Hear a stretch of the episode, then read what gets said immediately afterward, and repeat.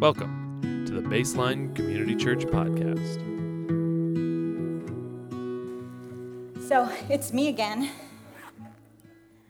You know, no matter how often you do this, except for Ken and Don, I think you always get nervous coming up here, you know, sharing God's word. And I always think, Lord, let it be you speaking and not me, because Karina can mess this up. So if you turn with me to, in your Bibles, we're going to be coming out of Second Corinthians chapter 4, verses 13 and 18. And if you don't have your Bibles with you, we'll have it up on the screen. But if you remember what I said last time, it's always important to have our Bibles. You don't want people preaching at you. You want to know what the word says for yourself. Amen?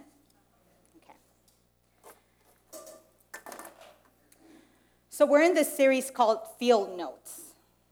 Most of you know that we're a military family, right? So when Don first asked me to speak, the picture I got about field notes was when Will used to go out in the field for you know days at a time and he'd come back and in his pockets I'd find these little books with scribble scrabble and all kinds of notes in it. Well, I say that to say that for me it didn't mean anything. I didn't understand it.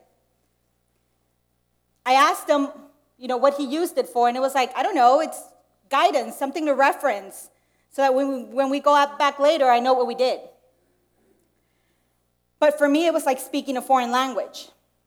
Well, in a sense, when I thought about field notes in the series we were in, that's what Paul is doing with us, right? So he's taking notes, sending letters while he's out on the field to be used as a future reference or guidance to those that read it and understand it. That's important that we say that. Because that what God, that's kind of what God did with the whole book, really, with the whole Bible. He gave us field notes so that when we were out in the field of spiritual battle, we had a resource, something to reference. So let's look at Paul's field notes in 2 Corinthians, chapter 4, verse 13 to 18. And since we have the same spirit of faith, according to what is written, I believe, and therefore I spoke, we also believe, and therefore speak knowing that he who raised up the Lord Jesus will also raise up with Jesus, will raise us up with Jesus, and will present us with you. For all things are for your sakes, that grace, having spread through the many, may cause thanksgiving to abound to the glory of God. Therefore, we do not lose heart.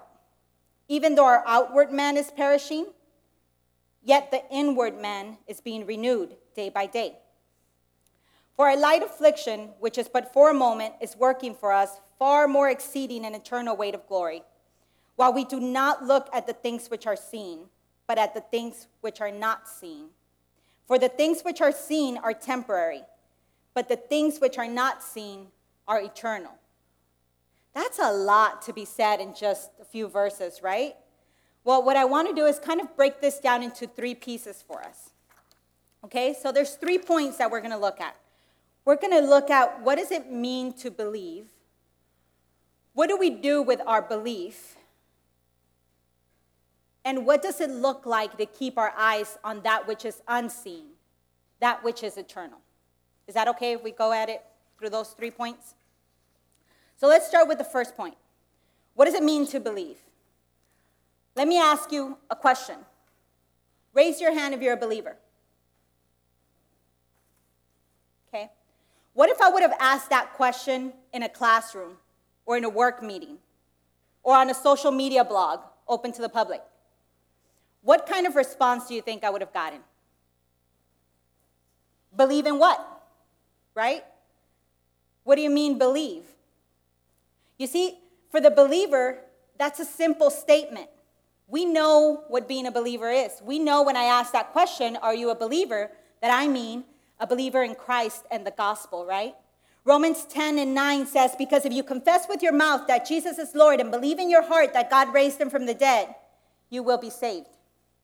For with the heart one believes and is justified, and with the mouth confesses and is saved. And then John 1 12 tells us that to all that received him and believed, he gave the right to become children of God. That's how we are connected. That's what makes us part of the same family of God.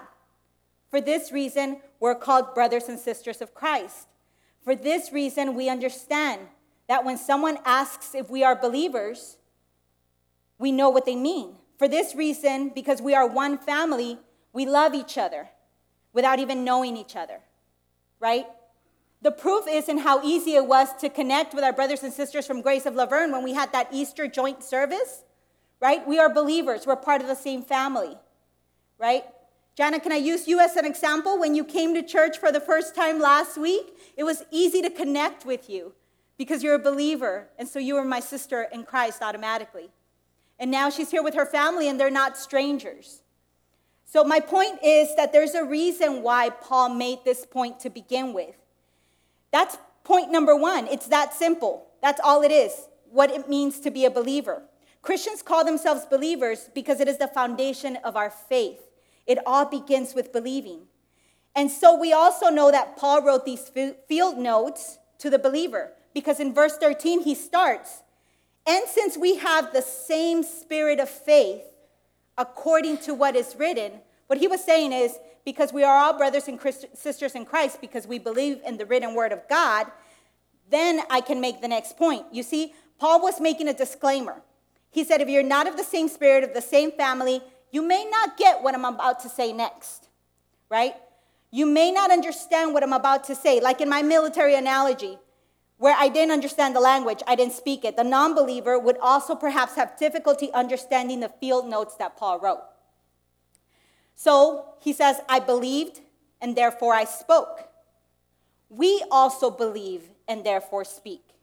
He was saying, You're a believer, and that belief should trigger something. So brings me to my point number two. We established we are believers, now what? Right? So for Paul, he could not keep what he had learned to himself. Now, think about it. He traveled through Asia, Antioch, Cyprus, Thessalonica, Philippi to spread what he believed. I'm not asking you to go to Europe, but if, I mean, it's a great trip if you want to take it. But he was writing to the Corinthians, and he didn't give the Corinthians an out here. He reminded them that they were joint partners with him in this, right? We also believe and therefore speak. You see, there it is, the field note in this passage, the message, the reference, the guide. Our belief should trigger us to speak. Because we believe, we speak. That's it. That's my message. Drop the mic. Whoop, there it is. I can sit down now.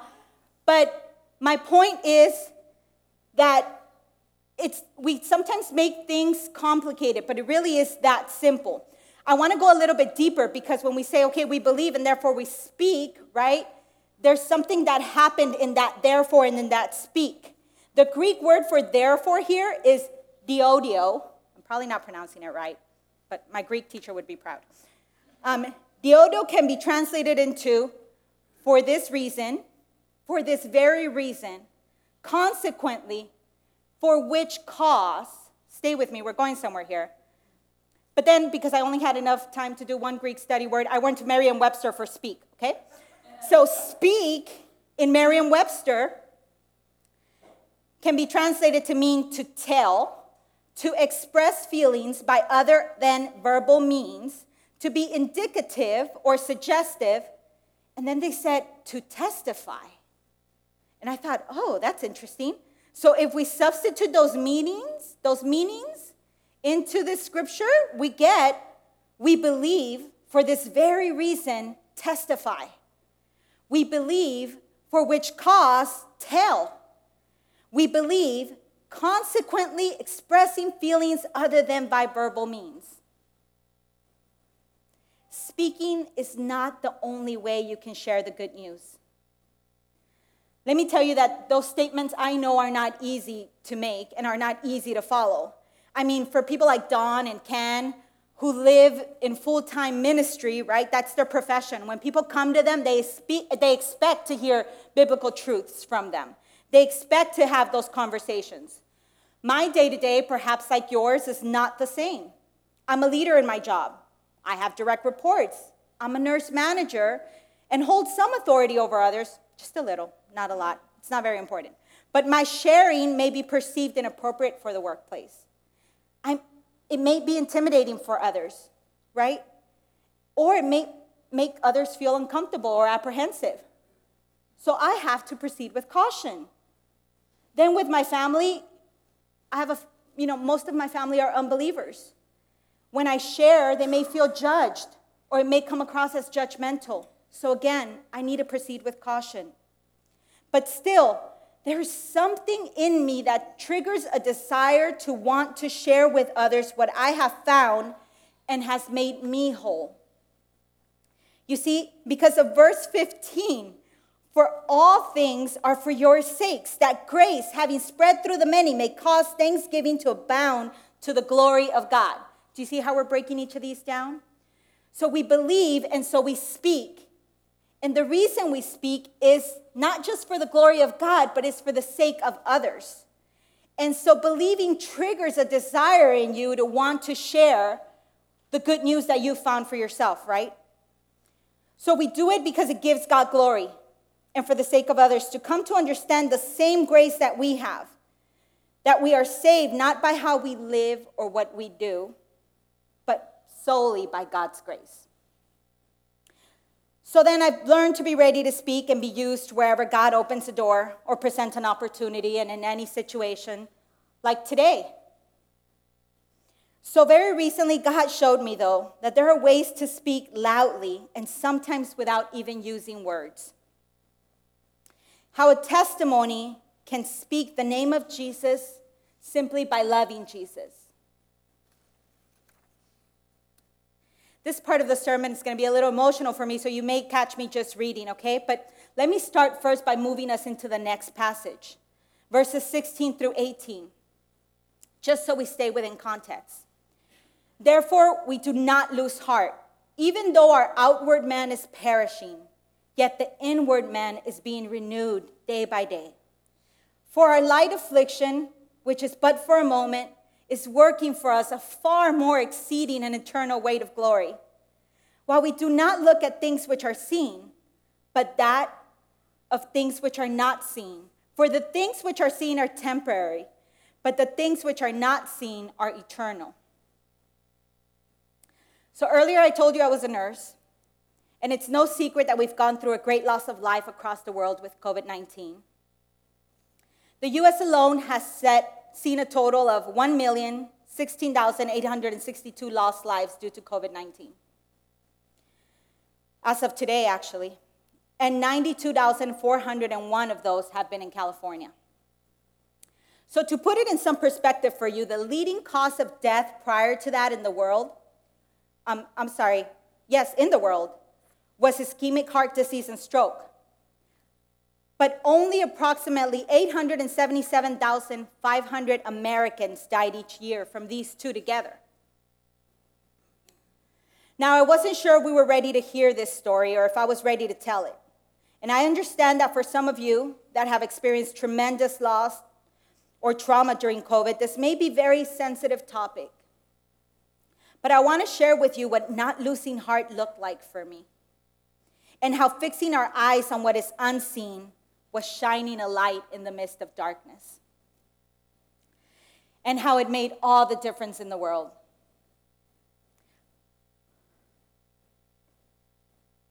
So, as I told you, I was a nurse. There's no secret that our healthcare workforce was tired, overwhelmed, heartbroken through the surge. A study asked some nurses what the hardest thing they had to endure was, and most of them said things like long hours and extra shifts, because I didn't know who would be there for my patients. Also said, dealing with the fear of taking something home to their families. And finally, seeing patients die alone because their families couldn't be with them. You see, healthcare providers see their purpose to treat and to heal. And so the initial unknowns of COVID well, that left them without a purpose. Many struggled emotionally and psychologically through this, except for the believer who understood that there was a greater purpose. Those that knew that affliction was but for a moment, things that are temporary, that if we only kept on things that are unseen, then we could find that which is eternal. So we looked for light in darkness. For me, that came one day through a request. Someone from our church reached out to me to let me know that their mom was in the hospital and asked if I would please check on her. This isn't uncommon, and I've always made myself available for this whenever possible. But there was something about Ginger Wallace that helped me to see Jesus clearly through this time. After so many days of long meetings, planning for the surge of patients and logistics, long hours, and stressful or difficult conversations with staff and families, my first reminder that Jesus was still present and in control was the day that I went to check on Ginger in the ICU. When I arrived on the unit, the charge nurse immediately acknowledged me, but was on the phone. I stepped aside not to rush her. She was talk- taking a message, comforting the caller, and turning to someone a signal for a pen and paper. She said, Okay, honey, what's your name? I'm writing her a note right now, and we'll make sure she sees it. And yes, I will make sure to tell her you love her. She hung up the call and said, I'm sorry, Karina, I'll be right with you. I just don't want to forget to deliver this. I looked at the note in her hand. It had hearts and swirls and said, Grandma, I love you, from Tiffany. Simple words, but the nurse didn't recognize. But the nurse recognized how important it was for the family and the patient, enough that she made it look pretty with hearts. And I saw Jesus. She found the patient's nurse and said, When you go back in there, can you please post this on her board where she can see it all the time? It'll make her smile and I saw Jesus. She found the patient's nurse and said, I'm sorry, next paragraph. The patient nurse acknowledged, the patient's nurse acknowledged it, but was busy with another patient, so she couldn't go get it right away. So then the charge nurse asked me what she could help me with. I asked her about Ginger, and she said, Oh gosh, that note was for her. And I saw Jesus. The whole exchange I had witnessed about Ginger reminded me that Jesus was still in the midst, showing his love through others. The charge nurse didn't know who I was there for or what I needed. She had a number of things to accomplish with critical clinical care, but she also understood the importance of love and connection. She could have comforted the caller, hung up the call, and simply called into the room to relay the message. But she made a note, a decorated note to frequently remind the patient that she was loved. That was Jesus for me. That was Jesus for Ginger. So I proceeded to take the note in myself. And when I met Ginger and told her who I was, her face lit up to know that I was from Baseline. I think she recognized what we talked about in our first point that though we had never met the connection of believers that made us family, and again, I saw Jesus. I told her that she wasn't alone and that I would be around to check on her even if I couldn't come into her room. Then I asked her if she needed anything, if there was anything I could do before I left. My Bible, she said, or a Bible, please. And I saw Jesus. And that's when it dawned on me that we didn't have Bibles to give patients that requested them anywhere in the hospital. For Ginger, her family was quick to bring in her Bible, of course, and her phone, but the thought lingered in my heart. Ginger's condition became more challenging, but even as she struggled, it was evident for me that she did not lose heart and she kept her eyes on what was unseen, knowing that her affliction was but for a moment. On the third day, I did what I've been doing every day and I asked the nurse, How was she doing? this time. And she said, I think she's getting more confused. She's reciting the Bible, I think, because she's talking about the resurrection. I don't think she knows where she is, she said. I'm not sure if the nurse was a believer or not, but I'm sure Ginger was still ministering to her and sharing truth. Ginger believed, and so she spoke. I saw Jesus. As I saw her condition starting to be more sensitive, I went into her room one last time. It was her final morning, and I realized that she was no longer responding to our voices. So I fixed her up in bed, looked at her phone on the tray table with some unread messages. So I opened them and read them out loud to her, and they were from her children. And in each separate message, they said to her that they just finished praying together for her and that it was okay. They told her they loved her and that it was okay. As I read them through her through held back tears, I spoke to her and said, Ginger, can I pray for you? She didn't answer me, of course, but I prayed. I prayed out loud, welcoming the peace of God into her room to comfort her. I prayed for peace. I prayed for her children and her grandchildren, and I prayed the strength of God's purpose.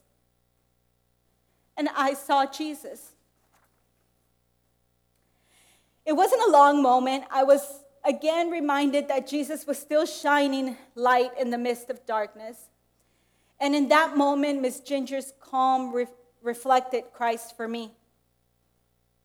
Now, out of respect for their own grieving, I'd never shared this story with her family. And yes, I did get permission to share with you today.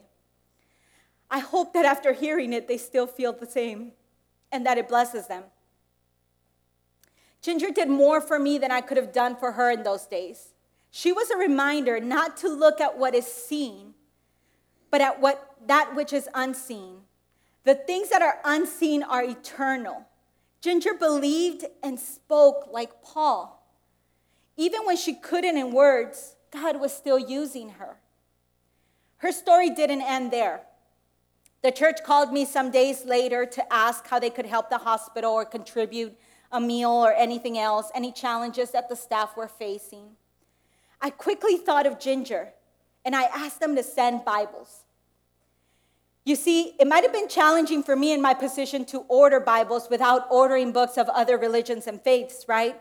But if they were a donation from a local organization, well, I could work with that. So Ginger's Bible Project was in effect. We delivered 96 Bibles, you can go to the next slide, to 13 units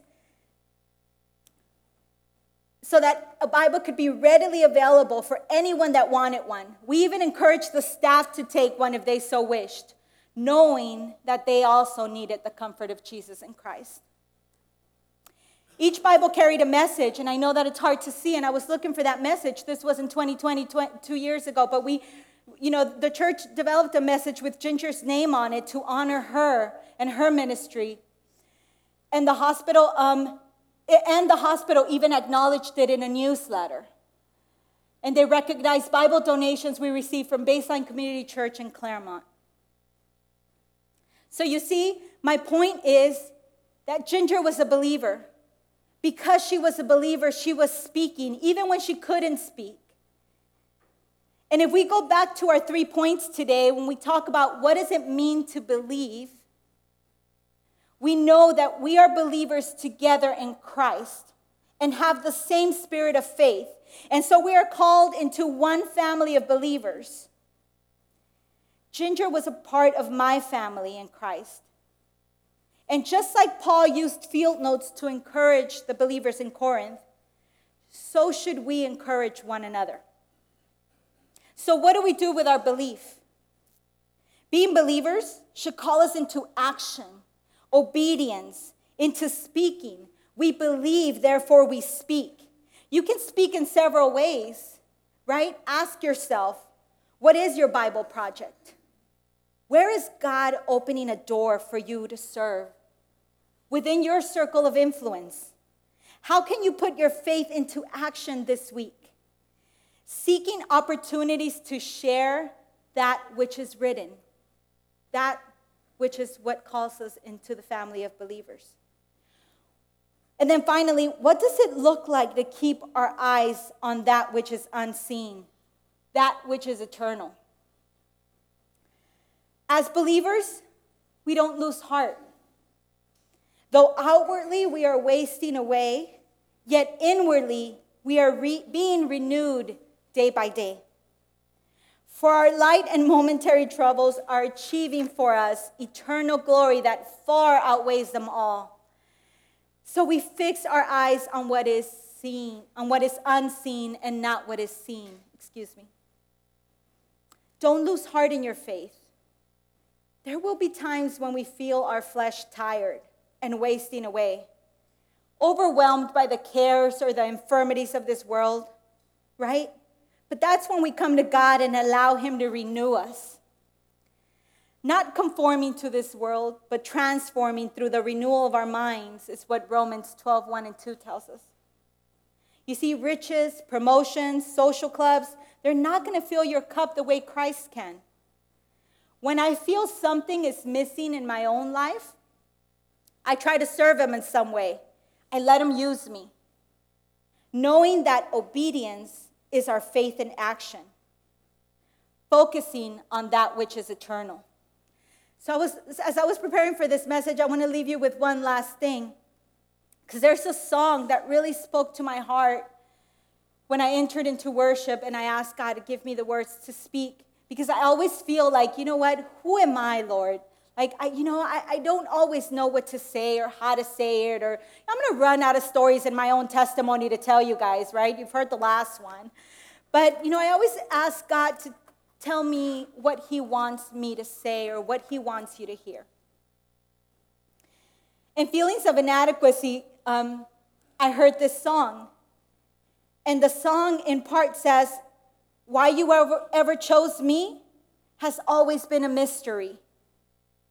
All my life, I've been told that I belong at the end of the line. And then it says, But Moses had stage fright, and Daniel brought a rock to a sword fight. Everybody's got a purpose. And so the, when the devil starts to tell me, Who do you think you are? I say, I'm just a nobody, trying to tell everybody all about somebody who saved my soul. Ever since he rescued me, he gave my heart a song to sing. So I'm living for the world to see nobody but Jesus. So I'm living for the world to see nobody but Jesus. Like Ginger, are we living for the world to see nobody but Jesus? Let's pray. So, Lord, first I thank you for the opportunity to share your word. But I pray that as believers, Lord, that we can reflect a fraction of the light that you shine through Ginger. I pray that we can learn how you've called us to speak in our own ways and that we can be obedient when given the opportunity to do so. Help us to fix our eyes on that which is eternal and forgive us when we don't. Help us to live a life where others can see Jesus. Amen. Thank you for joining us. For more information about Baseline Community Church, please go to baselinecc.com.